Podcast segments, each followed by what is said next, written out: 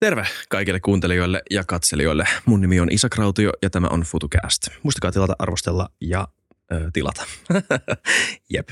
Alright, mennään suoraan jaksoon turhia läpinöitä tässä alussa. Tässä jaksossa meillä on vieraana Petteri Järvinen, tietoturva-asiantuntija, nörtti, koska se lukee sun X-biossa. Ja sitä paitsi ei se ole enää haukkumasana. Se on päinvastoin, tähän on nörttien aikakausi. Juu, ei haittaa yhtään. Veteraaninörtti. Veteraaninörtti. Joo. ja, ja tietokirjailija. Joo, Myös. joo. Kyllä. Itse asiassa sen takia sä ootkin täällä. Niin, mä vähän arvasin, että, että sä olisi nörtin takia tai edes drone-kuvien takia kutsunut. Että kyllä sä haluat varmaan nyt kysyä jotain tietokirjoihin tai ajankohtaisiin tietoaiheisiin liittyen. Kyllä, joo. Sä oot äh, kirjoittanut kirjan tekoälystä nimeltä Tekoäly ja minä, Joo, joka on, äh, no varmaan kaikki kuuntelijat ja katselijat tietää tässä vaiheessa, koska on lukenut otsikon jo, mutta se on tämän jakson aihe. Ja mun pitää sanoa, mun ammattiylpeys äh, äm, kärsii hieman tässä. Mä en ole lukenut kirjaa. Me kutsuttiin sut tänne niin äh, lyhyellä varoitusajalla, että mä en edes ehtinyt samasta käsiini. no nyt sun ei tarvitsekaan lukea. Mä kerron sulle oleellisen sisällön tässä, niin Mulla säästyt lukemisen vaivalta. oma henkilökohtainen Blinkist. Joo, Kyllä, mutta mä oon sen sijaan kuunnellut hashtag neuvottelija Sami Miettisen podcastin sun kanssa ja ö, voin tässä vähän ehkä jopa mainostaa kaikille ruotsinkielisille kuuntelijoille. Minä ja Tuumas tuotetaan tällä hetkellä yhdessä Suomen podcast-median kanssa Svenska Ylellä tekoäly podcast-sarja, jossa on kaiken näköisiä mielenkiintoisia vieraita. Joten tota, tämä on henkilökohtainenkin AI ARC, mikä mulla on tällä hetkellä käynnissä, joten tämä siihen soveltuu tosi hyvin. Mutta tekoäly, kuinka kauan se on ollut sun tutkalla? No varmaan sieltä 80-luvun lopusta, jolloin luin siihen liittyviä juttuja ja seurasin silloista keskustelua. 80-luvullahan puhuttiin tämmöisistä expert system, eli tämmöisistä asiantuntijajärjestelmistä ja yritykset panosti niihin ja tehtiin tietokoneita, jotka oli erikoistunut tekoälyn käyttöön, LISP-ohjelmoituja ja se oli, se oli olevinaan iso bisnes ja siihen kohdistui valtavia tulevaisuuden odotuksia ja ne kaikki pettyivät. Mistä ei koskaan tullut mitään menestystä ja siinä kun 80-luku vaihtui 90-luvuksi, niin tekoäly oli kirosana. Mm. Kukaan ei halunnut kuullakaan tekoälystä, koska eh, tekoäly oli niin monta kertaa pettänyt ne odotukset, mitä markkinoilla oli ollut ja tekijöillä ja professoreilla ja todettiin, että ei tästä koskaan tule mitään. Ja sittenhän tuli mielenkiintoinen ajanjakso 90-luvulla. Kukaan ei ollut kiinnostunut tekoälystä, koska kaikki alkoi tehdä graafista käyttöliittymää ja äh, sitten äh, internettiä ja nettipalveluita, että ne tavallaan varasti huomion. Ja nyt sitten vasta on palattu tekoälyyn tässä 2020-luvulla oikein isosti. Mutta siis pitkä historia ja katseella on seurannut sieltä 80-luvulta asti ylä- ja alamäet, talvet ja keväät. Tekoälytalvi tulee varmaan vieläkin, ei tämä nyt vielä ole lopullinen läpimurto. Mm. Aina odotukset on korkealla. Joo. Mikko Hyppönen sanoi äm, Kultarantakeskustelussa, ja ehkä jopa meidän podissa, mä en muista missä haastattelussa se oli, tai oliko se vaan meidän keskustelussa, että tekoälyvallankumous tulee olemaan isompi vallankumous kuin internetvallankumous. Ei pidä paikkaansa. Ei pidä paikkaansa. Okei, okay. Ei missään olisin tapauksessa. Internet on paljon, paljon isompi asia joka tasolla. okei. Okay. Siis tekoälyähän meillä on ollut jo käytössäkin jo parikymmentä vuotta ihan kuluttajatuotteissa. Sitä vaan ei ole pidetty samalla tavalla iso ääntä kuin nyt, mm. nyt Mm. pidetään. En ihan tarkkaan tiedä, mitä tekoälyn alalajia Mikko on mahtanut tarkoittaa, mutta mun mielestä internet, se on ollut aivan, aivan oleellinen jo ihan sen takia, että Mm. ilman internettiä ei olisi tekoälyä. Mm. Internet on tekoälyn koulu. Ja me ollaan kaikki opetettu tekoälyä kaikella sillä, mitä me on internetiin laitettu. Jos sun pitäisi edustaa Mikon argumenttia tässä, mä olettaisin, että hän sanoisi, että hän ei tarkoita tätä tekoälykesää. Mä en usko, että hän väittäisi, että chat GPT tai GPT-4 on isompi asia kuin internet, vaan että pitkässä juoksussa tekoälyn teknologiset potentiaalit ovat suurempia ja mullistavampia yhteiskunnan kannalta kuin ö, internetin.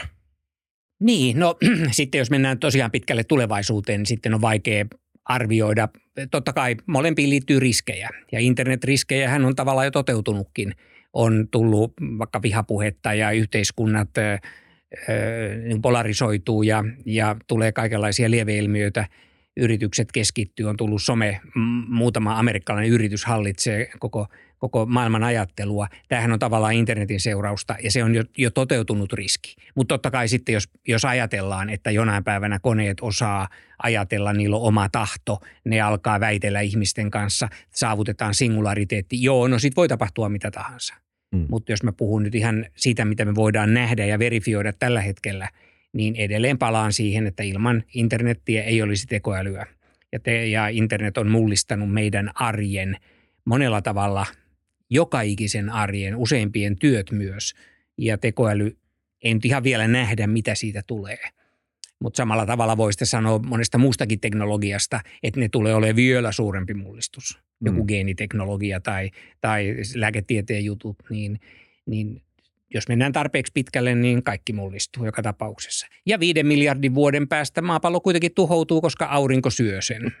Että siinä on, tähtitiede on kaikkein suurin Kyllä. ja vakavin uhka, koska se tulee takuu varmasti tuhoamaan kaiken. Eikö Andromeda osu meihin vielä sitäkin aikaisemmin jopa? Uh, voi olla, että Andromeda tosiaan tulee aikaisemmin, joo. Joo, mutta se Andromeda on kuitenkin, kun se on galaksi, niin sehän on niin lähinnä tyhjää. Niin. Ja voi olla, että se sujahtaa vaan muutaman miljoonan valovuoden päästä. Kyllä. Okei, ei niin monen, mutta sanotaan kymmenen valovuoden päästä sujahtaa lähin planeetta ohi, niin se ei ehkä tapa meitä kuitenkaan, mutta aurinko niin. tuhoaa meidät väistämättä. Kyllä. Niin, se, että Andromeda menee ohi, jos se ei osu, niin sehän voi olla aika siistiä. Niin. Yhtäkkiä me saadaan uusi naapuriplaneetta. Joo. Sitten sit meillä on kyllä, kyllä tota, jännät paikat. Ja tietysti jos, jos tuohon kymmenen valovuoden päähän nyt tulisi joku jättiläistähti Andromedasta, niin olisihan silläkin vaikutuksia. Mutta ehkä me mennään nyt vähän liian kauaksi avaruuteen ja epätodennäköisiin tulevaisuuksiin. Joo, mä veikkaan. Mutta pointti siis vastautettu, että nämä asiat on, on niin mm. pitkällä tulevaisuudessa monet näistä spekulaatioista, mistä mä tulen kyllä myös kysymään sulta tässäkin jaksossa, mutta hyvä Toki, vaan niin kuin, hyvä, hyvä kattaa pöytää ja vähän asettaa perspektiiviä tähän. Ja mä, mä, mä kiinnostaisi, että – että, että nämä, jotka elää nyt läpi tätä tekoälykesää ja on ikään kuin mukana tässä yhteiskunnallisessa kehityksessä ehkä eka kertaa koskaan elämässään, niin miten sä haluaisit anno, annostella semmoista historiallista perspektiiviä siitä, että minkälaista tekoälykehitys viime vuosikymmeninä on ollut ja mitä siitä voi oppia suhteessa tähän nykyiseen kesään? Se on ollut ylä- ja alamäkeä, niin kuin tietysti moni muukin kehitys, että välillä tulee jotain edistysaskeleita ja sitten odotukset on korkealla ja sitten ehkä tulee vähän takapakkia ja sitten taas keksitään jotain uutta. Tämähän on sinänsä aika, aika luonnollista. Äh, tekoälyssä tietysti kun, kun tehdään uusia oivalluksia, niin tulee koko ajan mahdolliseksi sellaista, mitä on aikaisemmin pidetty mahdottomana. Ja sehän on, on kyllä tavallaan uutta ja, ja jännittävää.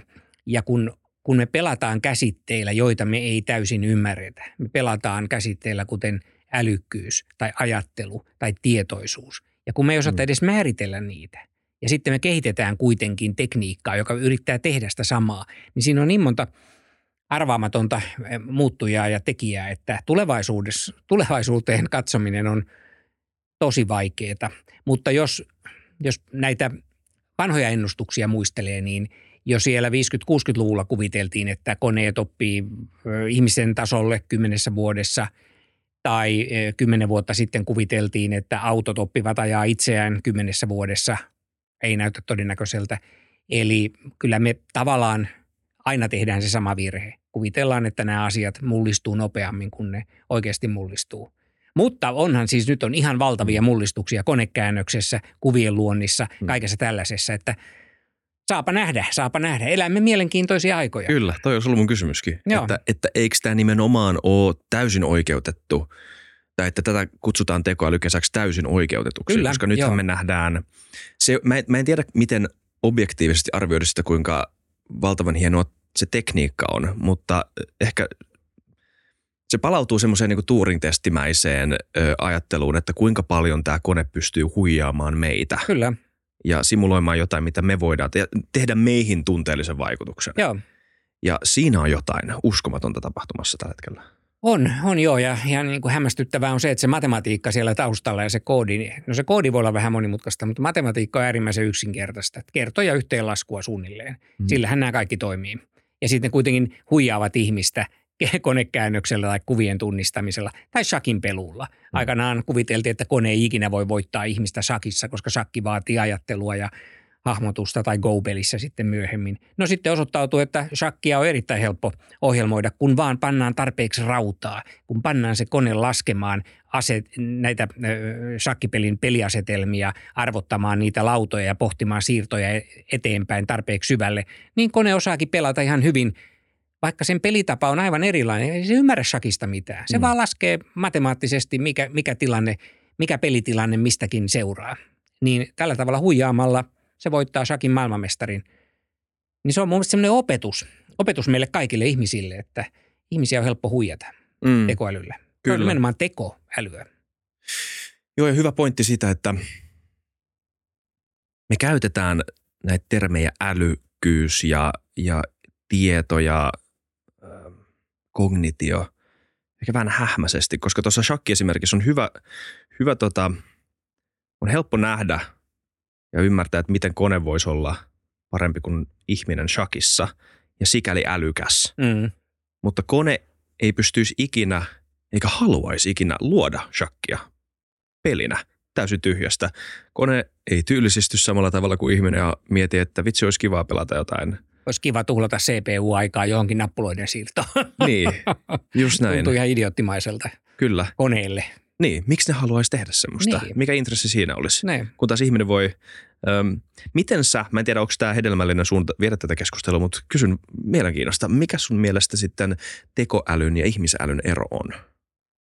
Voiko sitä kiteyttää, se on niin no, mä en osaa vastata, koska mä en tiedä mitä on äly. Niin. Ei tiedä kyllä oikein, oikein muutkaan. Mä oon yrittänyt – etsiä vastauksia kirjoista lähinnä ja joltain asiantuntijoilta kysymällä, mitä on äly, mitä on niin tietoisuus. Mieti, jos, jos ChatGPT jonain päivänä sanoo sulle, että mä oon tietoinen, älä sammuta mua, mä en mm. tykkää siitä. Se tekee kipeätä, kun sä lopetat mut. Niin millä, millä sä pystyt todistamaan, että ähä sä huijaa, toi on pelkkä kielimalli, en mä usko sua. Millä me voidaan erottaa, jos kone alkaa väittää, että olen tietoinen – Millä me voidaan mitata se? No Turingin testillähän tätä on, on 50-luvulta lähtien jo teoriassa yritetty ratkaista, mutta kun kone pystyy huijaamaan myös Turingin testissä. Mm. Siis Turingin testihän perustuu huijaamiseen.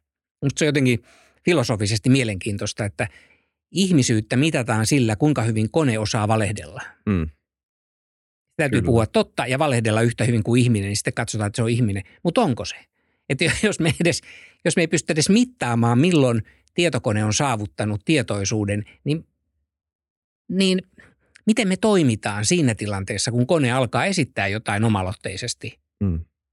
Kun me ei ymmärretä edes niitä algoritmeja viimeiseen asti, että miten joku neuroverkko tuottaa juuri jonkun tietyn tuloksen tai miten nämä laajat kielimallit oikeasti viimeiseen asti toimii, niin – me ollaan mielenkiintoisessa uusissa tilanteissa. Niin ollaan. Ja, mutta tämä paljastaa mun mielestä jotain mielenkiintoista siitä, että miten ihmiset suhtautuu toisiin ihmisiin ja ihmisen tota, lähtökohtaisesti aika solipsistisesta, eli tämmöisestä niin egoistisesta. Ö, mehän ollaan kaikkien kaikki omien leffojemme päähenkilöitä, eikä me koskaan päästä minkään sivuhenkilön pään sisälle oikeasti katsomaan, että miltä maailma näyttää heidän näkökulmasta. Me voidaan vaan eleiden, äänenpainon, olemuksen ja ylipäätään tämmöisen viban avulla Kyllä. päätellä toisesta ihmisestä, että tämä on varmaan samalla tavalla tietoinen ihminen kuin minäkin Joo. ja luoda mielenteoriaa tästä ihmisestä. Joo. Niin tämä sama mekanismi toisi täysin samalla tavalla öö, tekoälyn kanssa, joka vaan tuottaa tekstiä. Siis kyllä mäkin olen ihastunut ihmisiin, jonka kanssa mä oon vaan chattailu. Joo. Se on vaan tekstiä. Joo.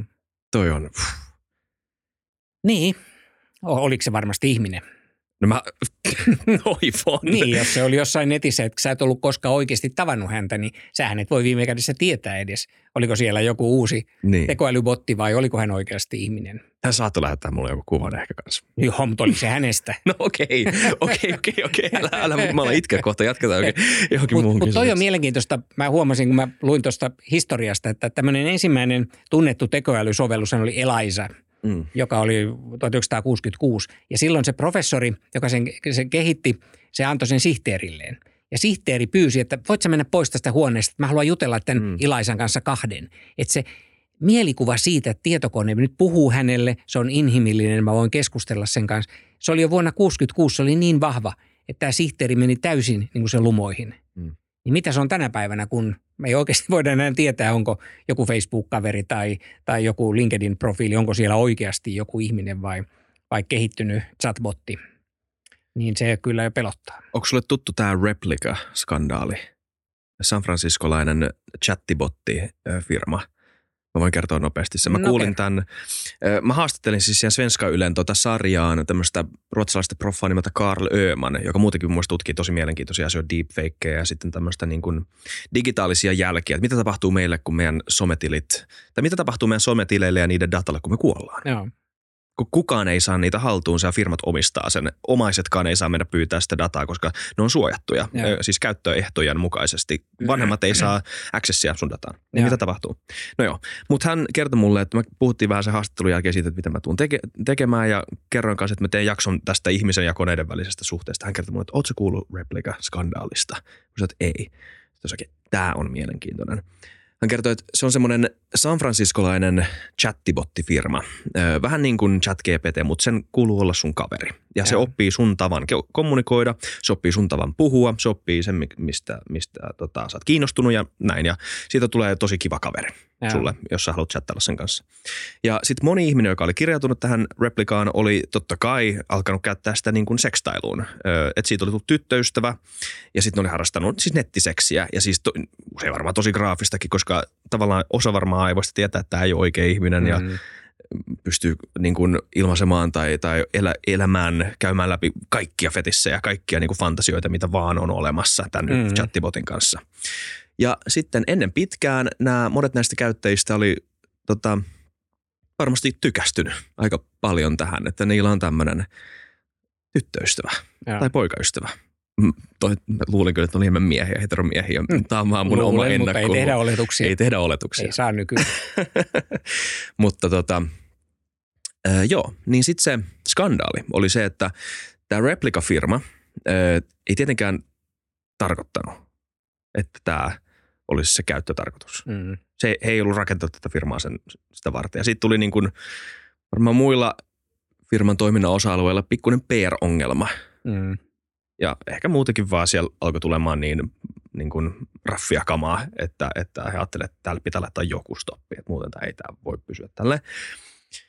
Öö, niin yhtenä ystävän päivänä, mä en ole ihan varma, oliko se tämä vuosi tai viime vuosi, niin he päätti laittaa siihen rajoituksen, vähän niin kuin chat että ei voi, se ei voi antaa sulle pomminteko-ohjeita tai bla bla bla, niin tämä replika-botti kertoo sulle, jos sä yrität laittaa mitään flirttailevaa tai seksuaalista siihen, että ei sori, mä en pysty osallistumaan tähän. Ja he sai tuhansia, tuhansia, tuhansia vihansia viestejä pettyneiltä ja niin kuin sydänsärkyneiltä ihmisiltä, jotka koki niin kuin vilpittömästi, että heiltä oli viety heidän mm. rakas – Joo. ja heidän tyttöystävä. Joo. Ja heidän ensimmäinen, mahdollisesti ensimmäinen aito, hieno ystävänpäivän treffi, mikä ei koskaan ole ollut.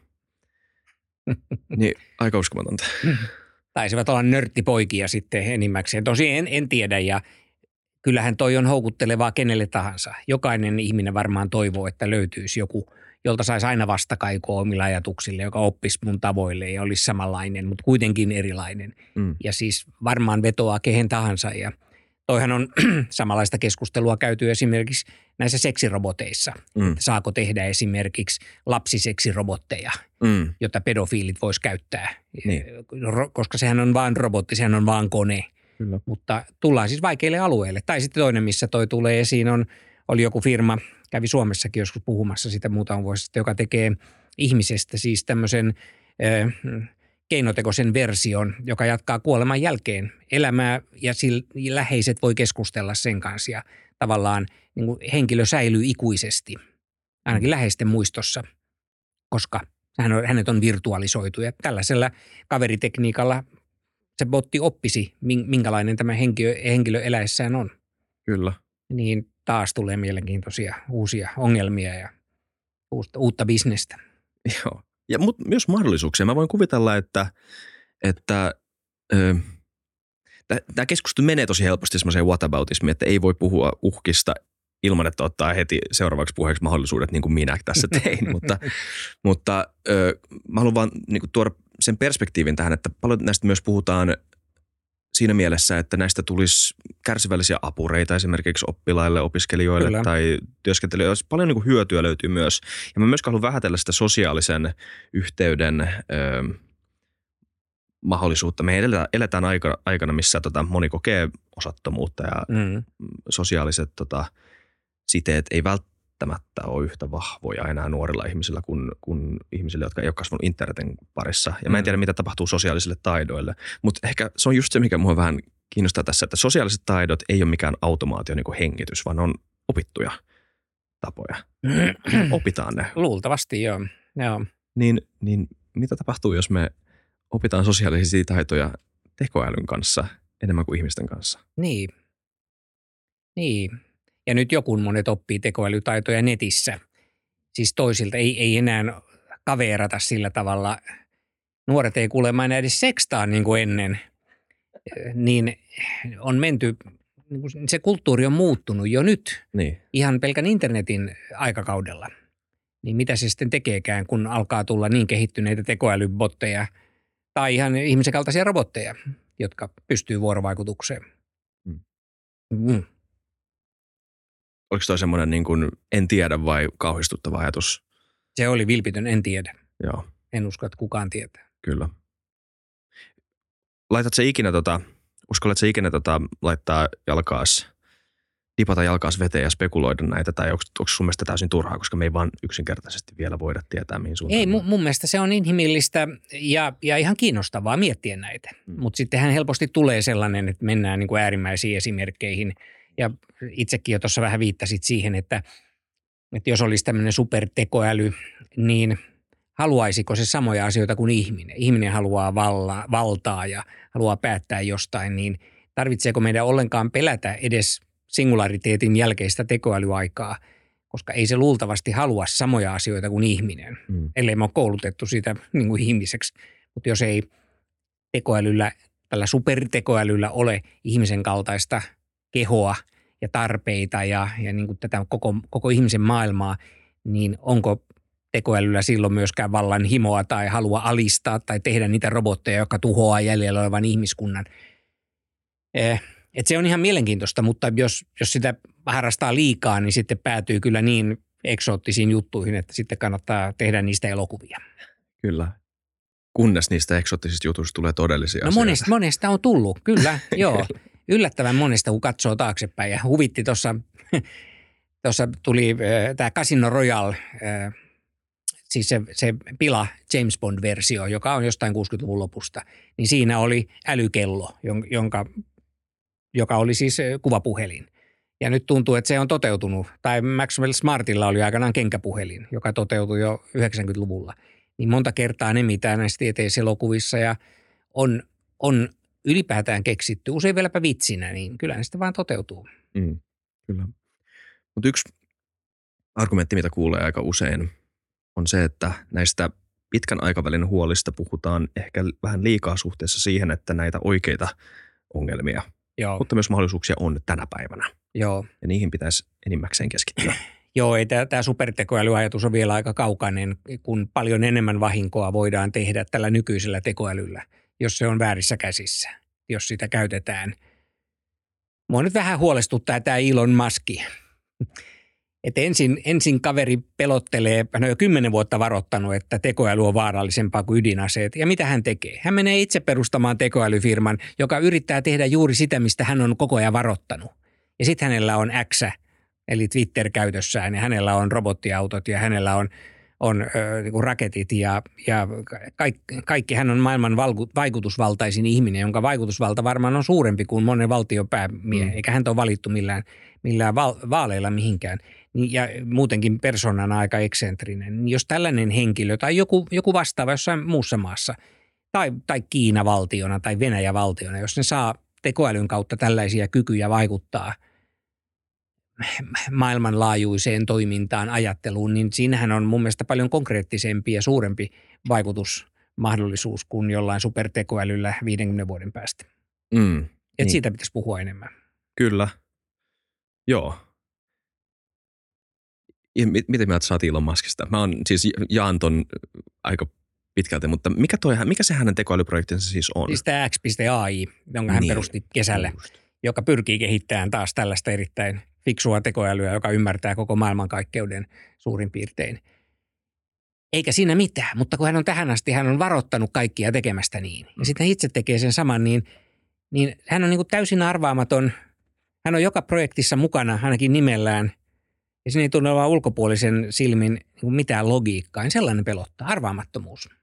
Ja tietenkin se valta, joka hänelle tulee tahtomattaan. Hän ei ole tavoitellusta valtaa, mutta se tulee hänelle tämän teknologian kautta. Mm. Niin se on, se on vaarallinen yhdistelmä. Vähän niin kuin Bill Gatesin valta Microsoftin kautta tai Zuckerbergin valta Facebookin kautta. Niin nehän on kaikki samantapaisia Mm. esimerkkejä. Joo, se oli vaikea. Mä muistan silloin, kun se keskustelu tästä tekoälykehityksen hidastamisesta tuli pinnalle, niin varmaan kaikilla oli semmoisia yleisiä jaettuja filosofisia näkemyksiä siitä, että miksi tämä pitää tehdä, mutta mm. varmaan kaikilla oli myös omia intressejään siellä, että hei, me ollaan vähän jäljessä tämän kanssa, Mm. mm. niin se olisi hyvä, jos me päästäisiin vaan kiinni, tai sitten jos oot Sam Altman ja totta kai sun kannattaa mennä kongressiin sanomaan, että joo, meidän kannattaa reguloida tätä alaa nyt, koska Mm. mm. saat lobat, lobattua sinne sun, sun näköisen Joo, totta kai. ö, regulaation. Toi on tosi vaikea. Kyllä mä niin Maskin ymmärrän, jos mä nyt olisin niitä Musk, niin ymmärtäisin sen, että okei, jos tätä ei hidasteta, niin mäkin haluan olla voittaja tässä uudessa maailmassa.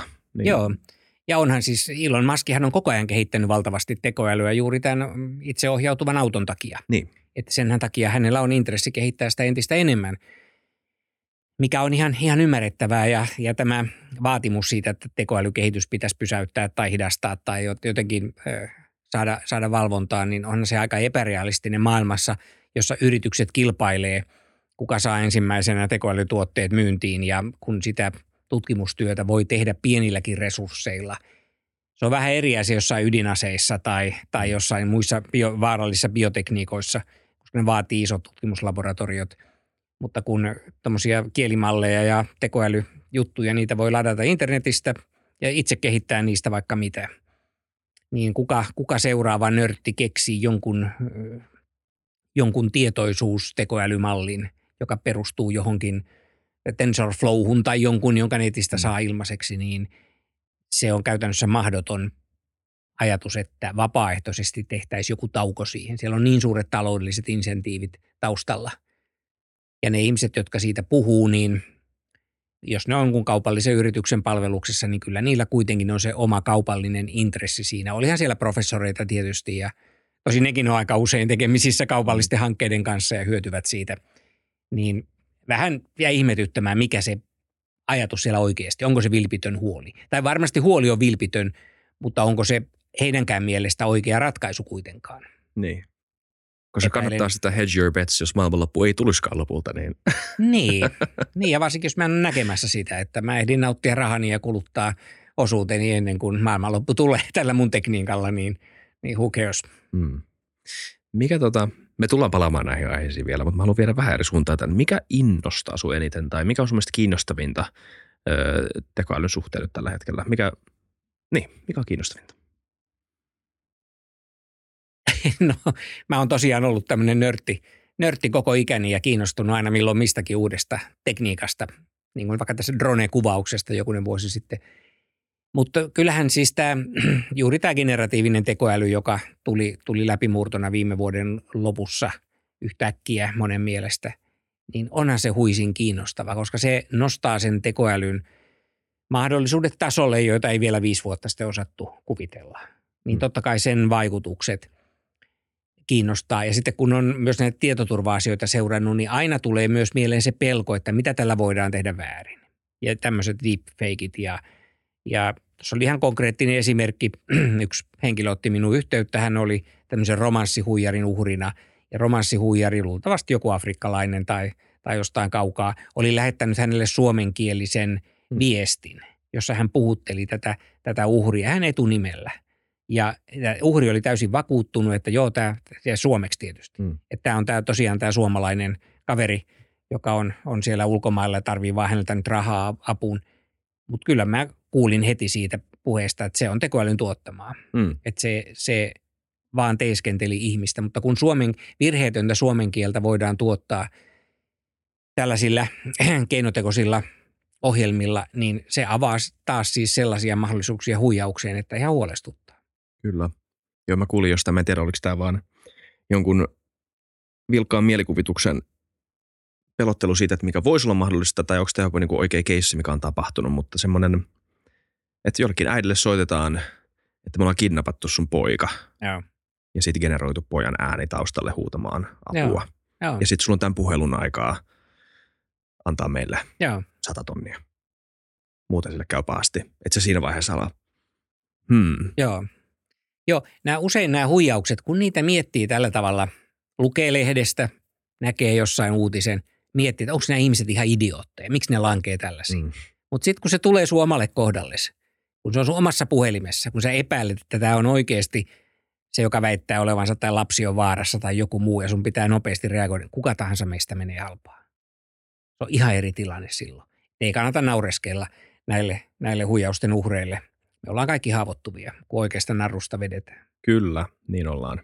Joo, ja se mitä on oppinut, se mitä me ollaan täällä puh- puhuttu näille tietoturva-asiantuntijoille, Suomessa on paljon niitä itse asiassa, niin se on tosi paljon psykologiaa, ehkä enemmän psykologiaa Kyllä. kuin mitään muuta. Juu, ei se tekniikka olekaan. Se on Niin. nimenomaan psykologiaa ja mä kun olin aina huono matematiikassa ja insinöörinäkin vähän tuommoinen virkaheitto, niin mua enemmän kiinnostaakin juuri tällaiset, Mm. tällaiset raja, raja-asiat, joissa tekniikka Mm. yhdistyy johonkin muuhun.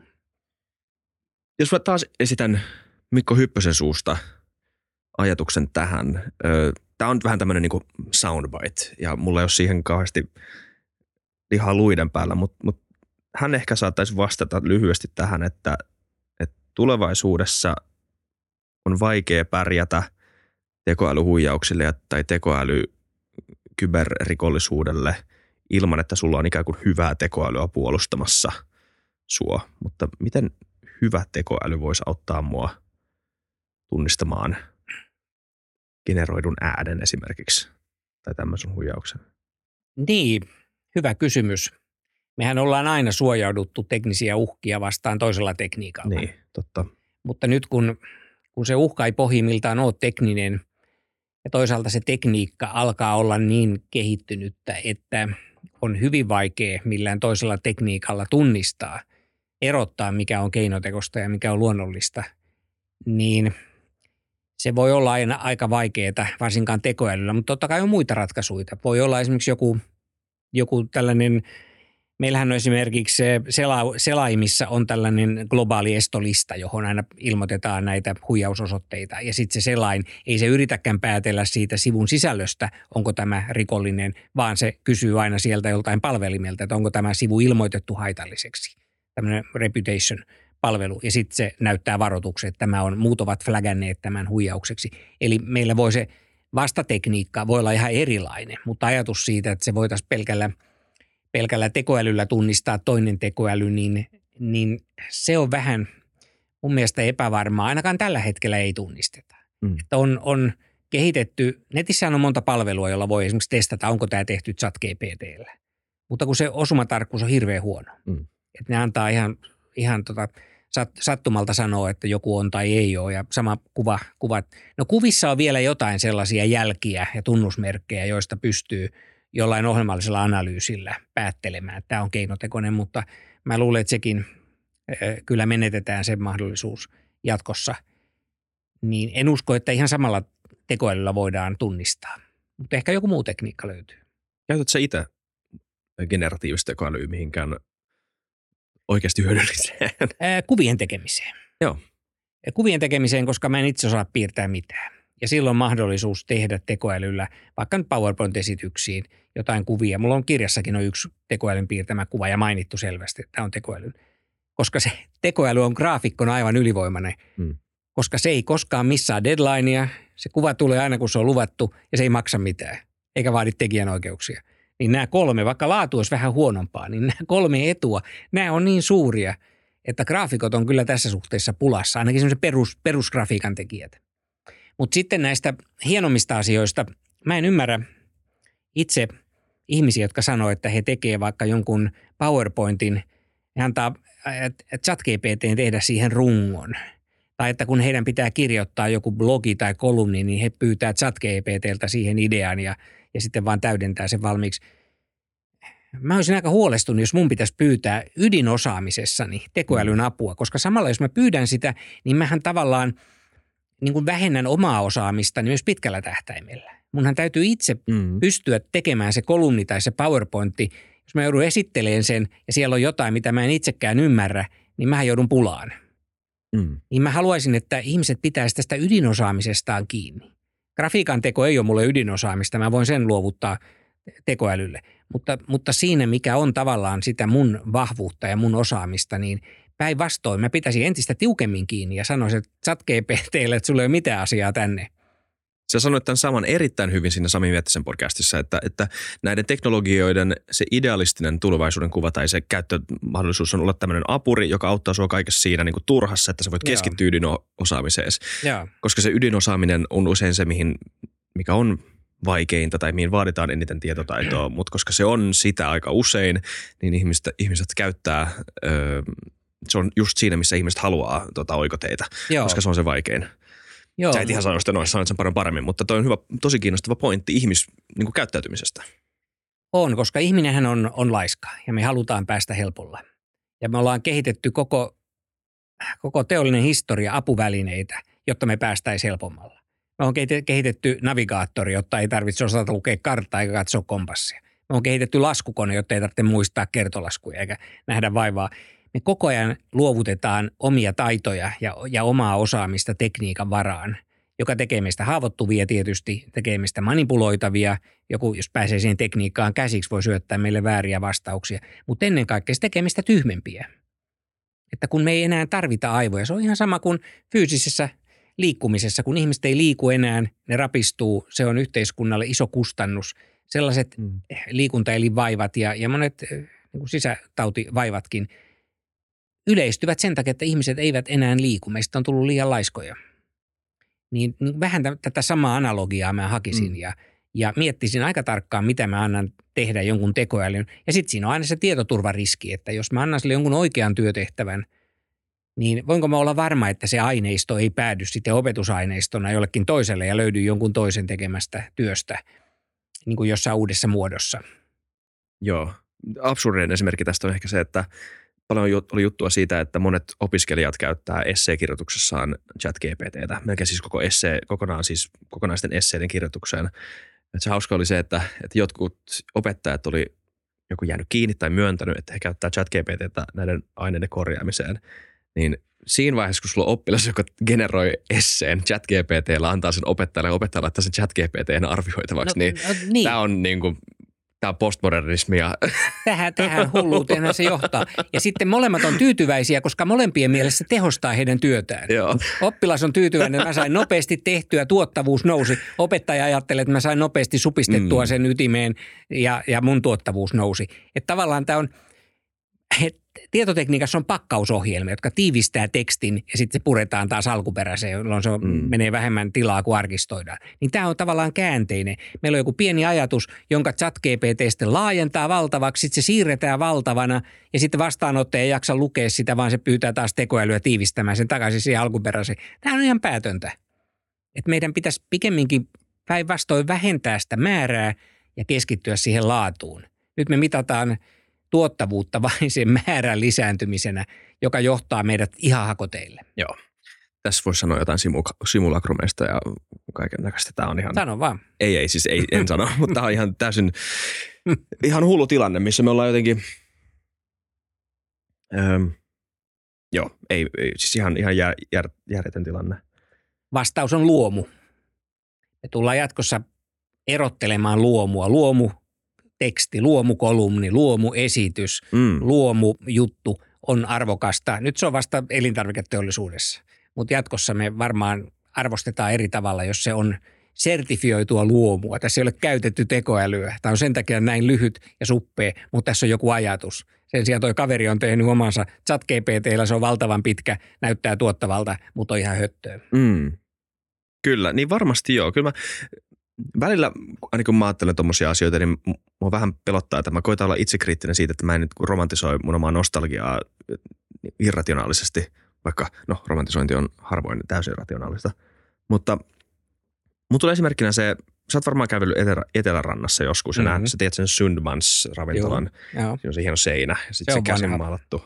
Tota, siinä lukee vaan Sundmans. Joo. Ei siinä niinku oikeastaan mitään outoa tai mitään erikoista. Mutta se näyttää mun mielestä erittäin, erittäin tyylikkäältä Se jostain erottuu. syystä. Se erottuu. Kaikista valomainoksista. Ja Kyllä. sitten kun se on ollut siinä varmaan mitä 200-300 vuotta, niin se ei ole mikään niin kuin hetken oikku, vaan kaikki tietää, mikä se on.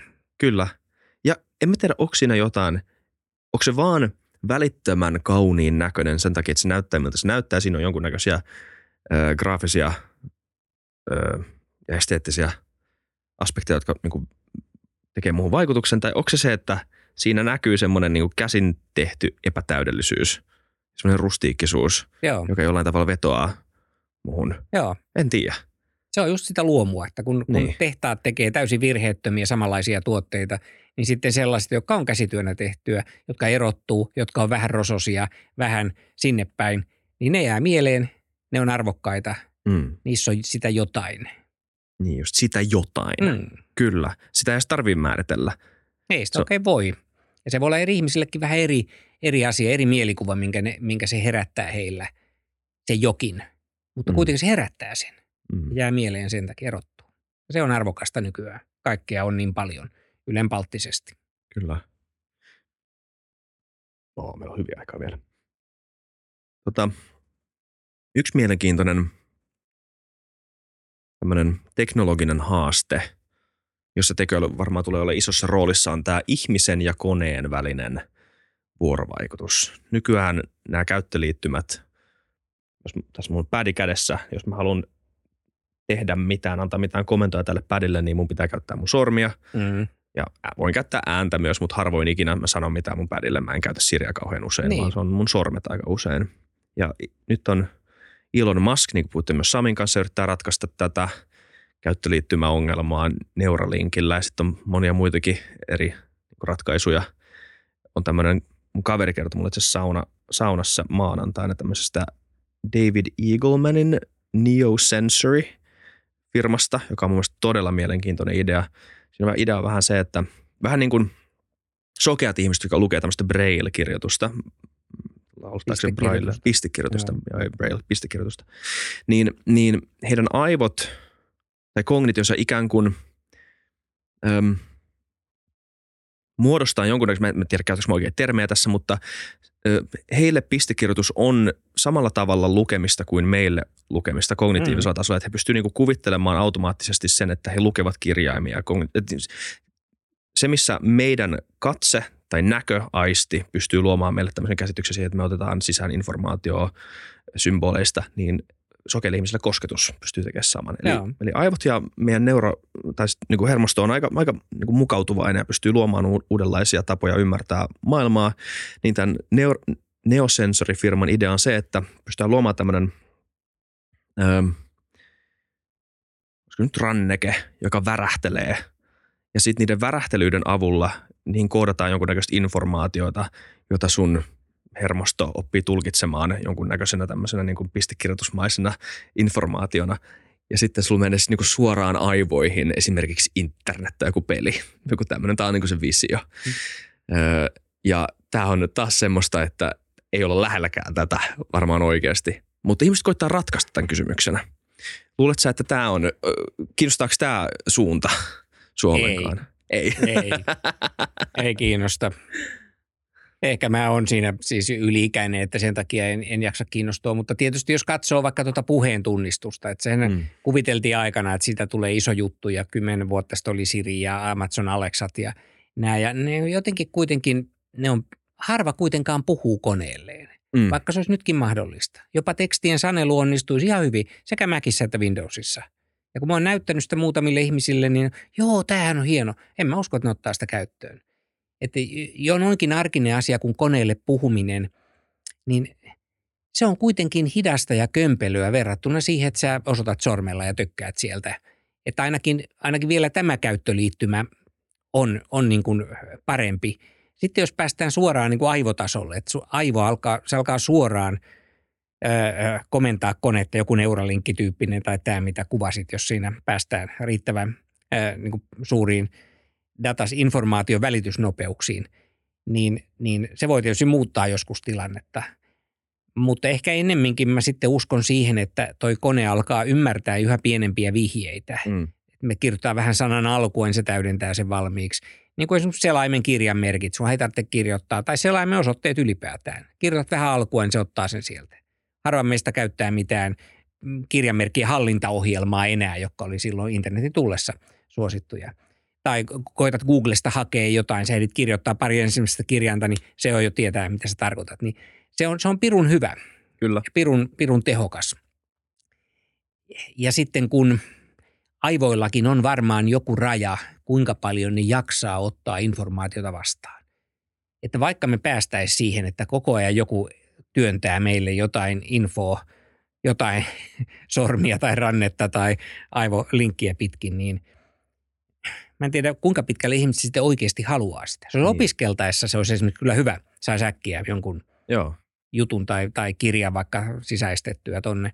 Mutta jos se jatkuu pitkään koko elämän, niin, niin en usko, että ihmis, ihmiskunta pystyy siihen vielä pitkään aikaa. Ei, mieti jotain 5 sekunnin, 10 sekunnin mainoksia säännöllisin väliä on suoraan Joo. tietoisuuteen, ei kiitos.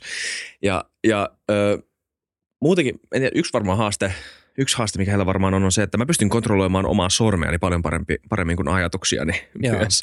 Et siinäkin, siinäkin on haaste. Joo, se olisi kauheita, jos kaikki toimisi ajatuksella, koska mäkin ajattelen ties mitä.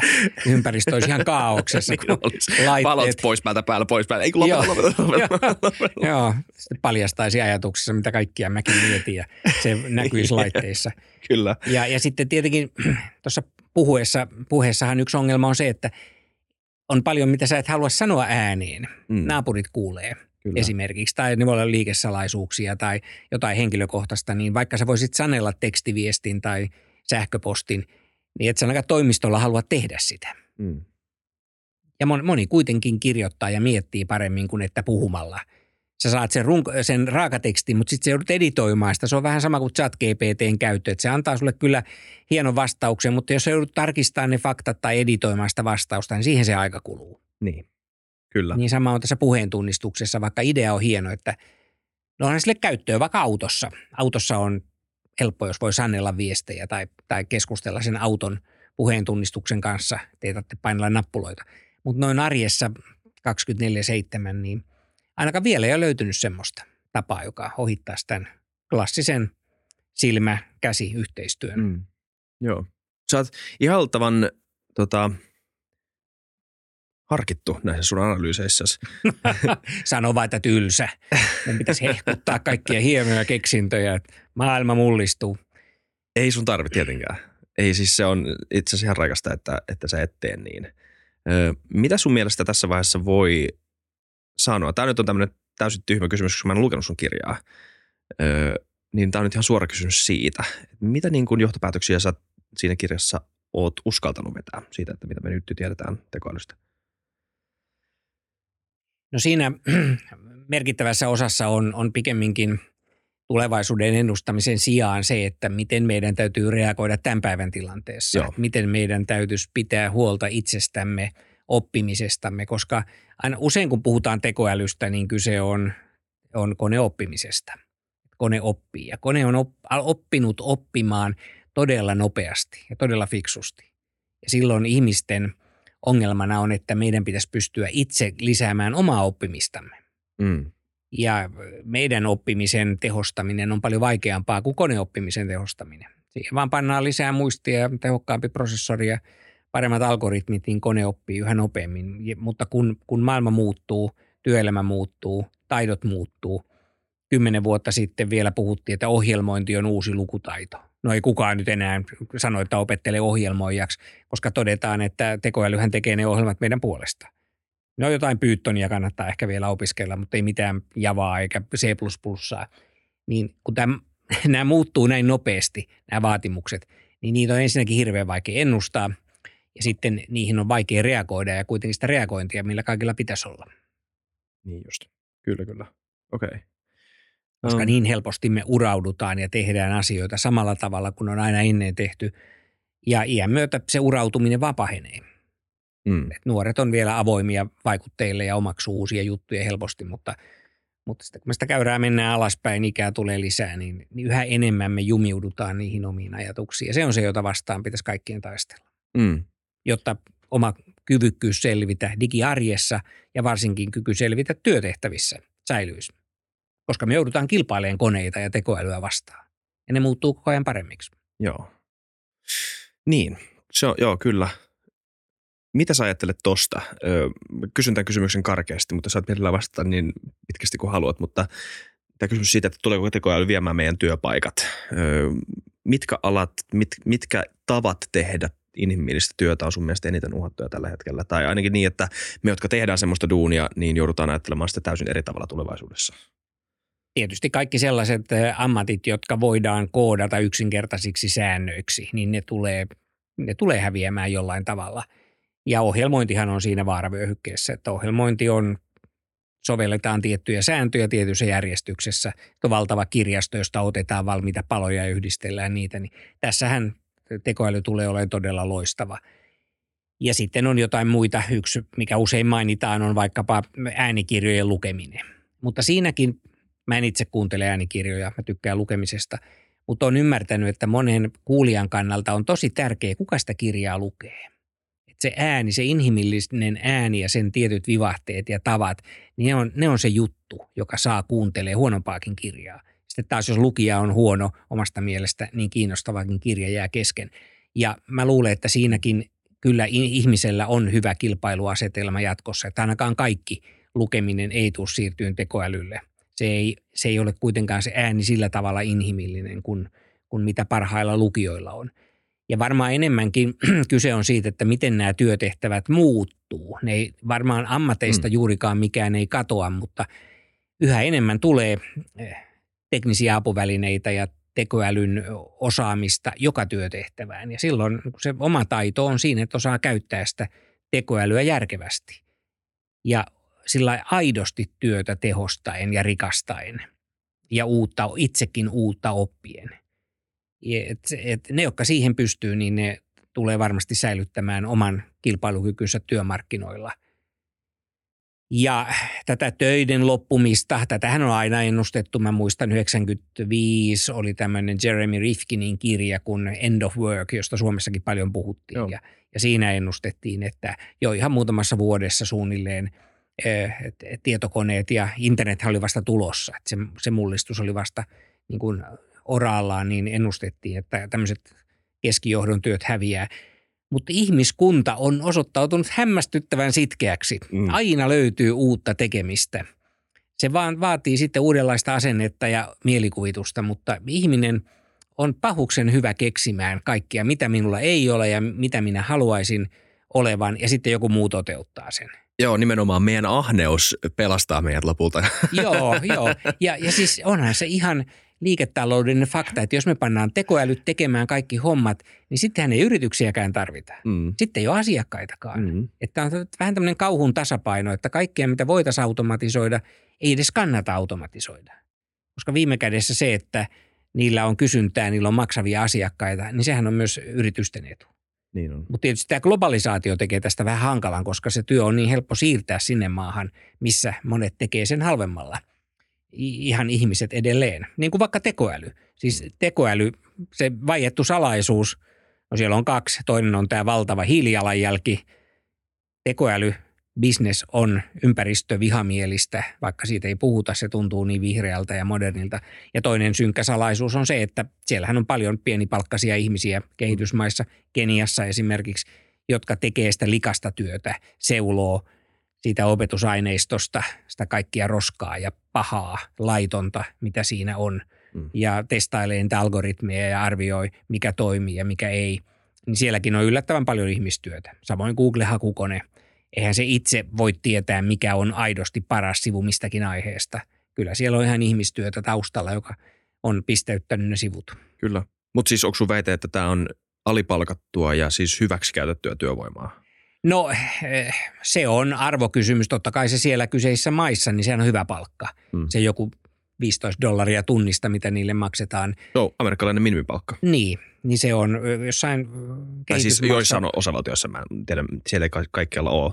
Mä vaan haluaisin tarkentaa, mutta siis Joo. kyllä, suurin Joo. piirtein 15. Joo, mutta onko se sitten, no eihän se kauhean reilua tietenkään ole, koska tällainen työ on hyvin kuormittavaa henkisesti ja raskasta ja Traumatisoivaa. Traumatisoivaa suorasta. Niin, niin onko se sitten oikein, että sitä teetetään ulko, ulkomaalaisilla?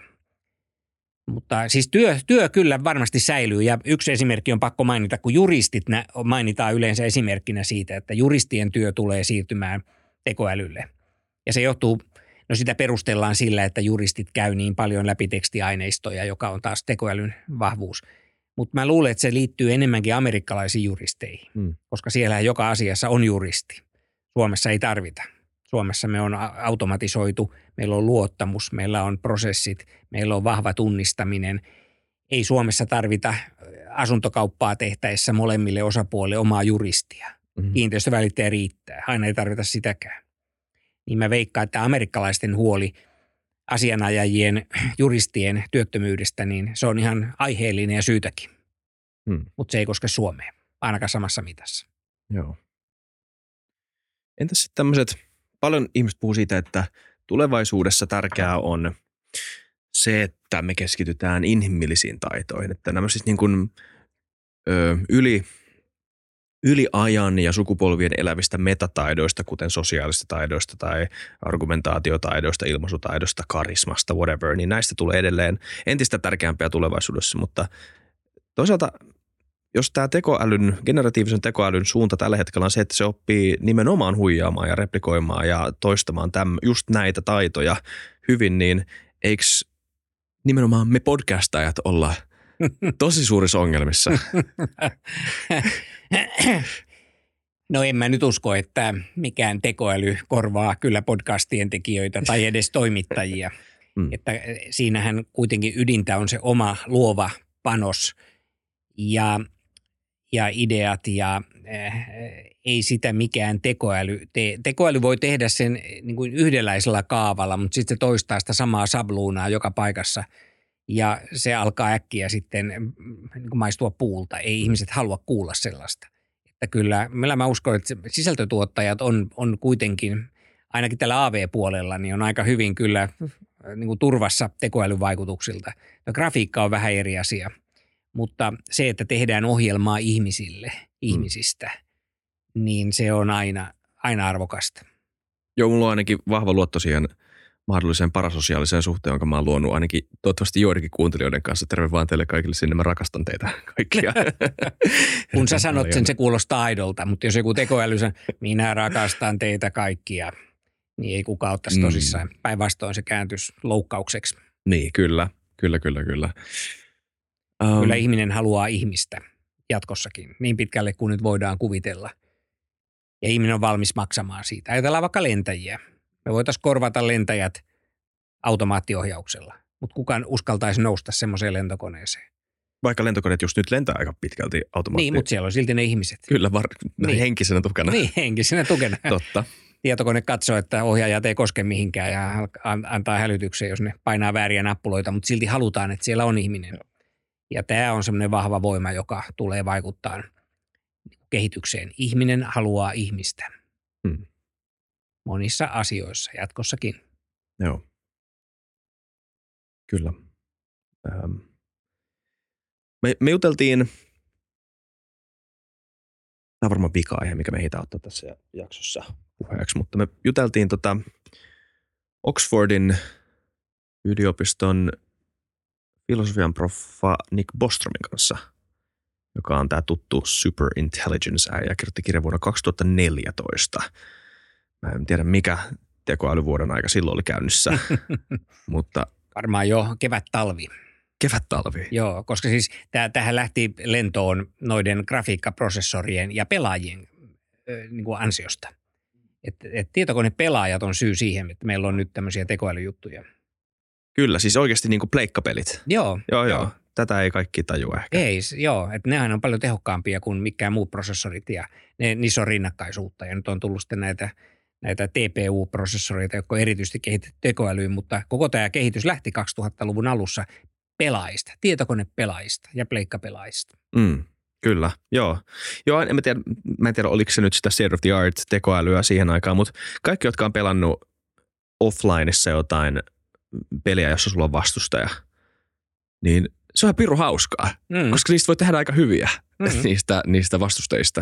Ja se on tietynlaista älyä sen Joo. pelin sisällä. Joo. Ja tätä oli olemassa siis, kun mä olin teini. Joo, joo. joo, ja se on tietenkin myös kehittynyt koneiden kehittymisen myötä, että ne on yhä, yhä parempia ne vastustajat siellä.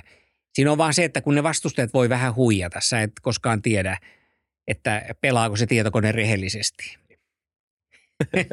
Tosin säkin voit huijata Niin tietysti omalla tavallaan, mutta se tietokone sanelee kuitenkin ne säännöt voi. Mm. ja se ei hyväksy esimerkiksi laittomia siirtoja tai jotain. Se sun asees ei kanna tiettyä matkaa pidemmälle, mutta koskaan ei tiedä, että miten se, se vastapuoli, miten tietokone sille sallii sääntöjen venyttämisen Mm. monissa peleissä. Varsinkin korttipeleissä me ei voida tietää, että tietääkö se joku pokeriohjelma, tietääkö se meidän kortit Mm. Niinpä. edes silloin, kun pelataan verkossa muiden kanssa, niin on ollut tapauksia, joissa ne on huijannut ne muut pelaajat siellä verkossa tietämällä, mitä mulla on. Joo, Niin siinä on omat ansansa. kyllä. Mutta anyway, Nick Bostrom, tota, filosofi, iso tämmöinen superintelligence ähm, puhuja. Hän on siis yksi näistä näkyvimmistä äänistä globaalisti tässä keskustelussa, jotka puhuu siitä, että meidän pitäisi nyt jo ö, puhua siitä, että jonain päivänä suurella todennäköisyydellä meillä tulee olemaan tämmöinen superälykäs artificial general intelligence, eli ei vaan tämmöinen kapea tekoäly, Mm. joka pystyy teke- tehdä yhtä juttua, vaan laajasti älykäs, yleisesti älykäs, generalistisesti älykäs tekoäly, joka on sitä paitsi, siis ei, ei pelkästään yleisesti älykäs, vaan miljardi kertaa älykkäämpi kuin Mm. ihmiskunta Mm. jotain tämmöistä. Ja että meidän tulisi miettiä konkreettisesti, konkreettisesti niitä kysymyksiä, että min, mitä me tehdään, kun tämmöinen maailma on todellisuus. Yksi, yksi tärkeimpiä kysymyksiä on ehkä tämä, tämä alignment-kysymys, että mitä, miten me voidaan, se on enemmänkin siis, mä en tiedä miksi sitä kutsuisi, mutta, mutta siis haaste, että miten voidaan koodata lähdekoodiin sellaiset arvot tai, tai, tai rajoitteet, jotka on ihmisen tai ihmiskunnan omien intressien mukaisia. Ja, ja pitää huolta, että kun tämä tekoäly todennäköisesti jossain va- vaiheessa alkaa korjaamaan itteensä, korjaamaan lähdekoodiaan, parantelemaan itseään, jopa siihen pisteeseen asti, että siellä ei ole yhtään enää sitä alkuperäistä lähdekoodin jäljellä, että ne arvot ja rajoitteet pysyy siellä. Mm. Niin onko sulla, mikä sun perspektiivi tähän keskusteluun ylipäätään on? Tästä Mä, puhutaan. mä, mulla särähti korvassa, kun sanoit, että tulee tämmöinen älykäs tekoäly. oh, Niin mitä se tarkoittaa? Jos puhutaan superintelligencestä, AGIstä, niin mikä se on silloin? Että kun, kun kone on nyt jo näin, sillä on valtava muistikapasiteetti, tiedonkäsittelykapasiteetti, se oppii mitä, mitä tahansa, niin miten se eroaa sitten tästä AGIstä? Mitä on se älykäs tekoäly? Ja siinä luultavasti tavallaan niin kuin tavoitellaan tämmöistä minuutta, Mm. tämmöistä, tämmöistä tietoisuutta. Että jos sillä tietokoneella alkaa olla niin kuin oma tahto tai, tai se asettaa itse itselleen tavoitteita. Ja mun mielestä se ei välttämättä ole enää edes älyä. Ja just tämä on se ongelma, kun me puhutaan hähmäisillä käsitteillä, että me ei oikein tiedetä, mikä, mitä on äly. Koska nythän koneet on jo äärimmäisen älykkäitä. Ne oppii hetkessä mitä vaan, joka on se yleensä se älykkyyden määritelmä. Mutta ne ei sitten ehkä välttämättä osaa soveltaa sitä kaikkeen vielä. Mutta toi on, toi on tosi vaikea asia johtuen juuri ainakin mun kyvyttömyydestä ymmärtää näitä käsitteitä. Mm. Mm. Miten, miten me voitaisiin koodata siihen älykkääseen älyyn valmiiksi jotain periaatteita, joita se sitten noudattaisi. Että jos se on aidosti, aidosti älykäs ja sillä on tietoisuus, niin mitä se välittää meidän periaatteista, mitä sinne on koodattu? mm, on niin kuin tavallaan by definition sen täytyy olla meidän määrittelyyn yläpuolella, tai sen täytyy pystyä nousemaan niiden yläpuolelle, jotta se olisi AGI. Tai sitten me vaan, sitten semmoista konetta ei koskaan tule ja me tehdään vaan yhä tehokkaampia nykyisen kaltaisia koneita. mm, Silloin me voidaan laittaa sinne jotain estoja, mutta niin kuin ChatGPTstä on nähty, niin on jo tällä nykyisellä tekoälyllä tosi vaikea estää, ettei sitä konetta käytettäisi väärin. mm, Sillä voidaan tuottaa kiristysviestejä, sillä voidaan tuottaa disinformaatiota ja, va- ja vaikka sinne laitetaan minkälaisia suojakeinoja, että älä, Mä nimittäin keväällä tein, tein tekouutisia siitä, miten Marin, Sanna Marin oli valittu presidentiksi ja EU-virkaan ja muuhun, ja se toimi. Mm. Sitten kun mä kokeilin pari viikon päästä sitä uudestaan, niin se ei enää toiminutkaan. Siellä tuli esto, sanoi, että ei voi tuottaa disinformaatiota. Mutta kun näitä pystyy aina kiertämään, että tee semmoinen, tuota mulle semmoinen käsikirjoitus, jossa, jossa Suomen pääministeri valitaan EU-virkaan tai, tai se, se ylennetään presidentiksi ja sitten käy vaan itse vaihtamassa sieltä sen presidentin nimen vaikka Sanna Mariniksi. Niin on niin kuin äärimmäisen vaikeaa koodata tällaisia yleviä periaatteita tai edes, edes yksinkertaisia estoja hmm. näihin kielimalleihin. Niin mitä se on sitten johonkin tämmöiseen oikeaan älykkääseen älyyn? en mä en pysty vastaamaan. Joo. En tiedä, pystyykö professorit paremmin. Mutta joka tapauksessa me ollaan niinku ihan uudessa tilanteessa, kun me tolle tasolle päästään. Koko ihmiskunta on uudessa tilanteessa. Joo. Se, mitä Nick Bostrom vastasi, kun me kysyttiin tästä, niin hän sanoi, että tämä, varmasti, on varmasti siis tulevaisuuden kysymys. Että meillä on siis myös paljon nykyisiäkin haasteita, mutta että tekoäly alana on sivuuttanut tätä alignment-kysymystä tavalla, joka nyt näyttäytyy – mahdollisesti aika haitalliselta. Ja että nyt moni ihminen alalla, mä en tiedä mikä ala se, onko se, onko se tietojen käsittely, tai onko se filosofia tai onko se,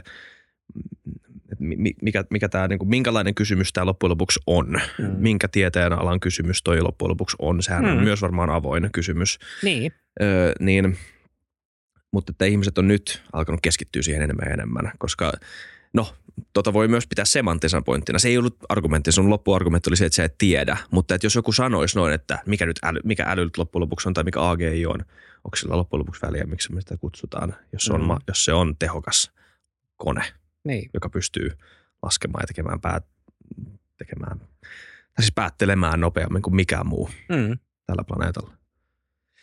Mutta mä näen jotenkin, tai, tai tunnen, että se keskeinen kysymys on silloin se, se niin kuin tietoisuus siinä. Että sillä täytyy olla jonkin, se ei tarvitse olla välttämättä edes kovin älykäs, mm. mutta sen täytyy olla tietoinen. Sillä täytyy olla joku tämmöinen, jota me ei vielä osata kuvata koneelle, onneksi. Mm. Se voi syntyä jonain päivänä. Sitten me ollaan pulassa. Ja sen takia mm. on hyvä nyt jo miettiä, että millä me sitten testataan, onko tämä kone aidosti tietoinen vai mm. onko se vain älykäs. Mm. Koska älykkyydellä ei kukaan ole koskaan pärjännyt kovin hyvin.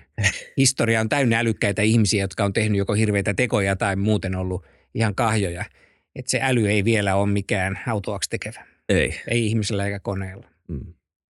Vitsi. Tätä voisi kyllä jatkaa tunteja. Kiitos paljon Petri, äh, anteeksi, Petteri. Tota, erittäin äh, kiinnostava keskustelu. Kiitos kutsusta. Kiitos tosi paljon. Ja kiitos kaikille katselijoille ja kuuntelijoille. Mun pitää pitää pieni tauko seuraava, seuraava jaksoa, mutta nähdään ensi kerralla taas. Ja muistakaa tilata, tykätä ja kommentoida. Nähdään ensi kerralla. Moi moi.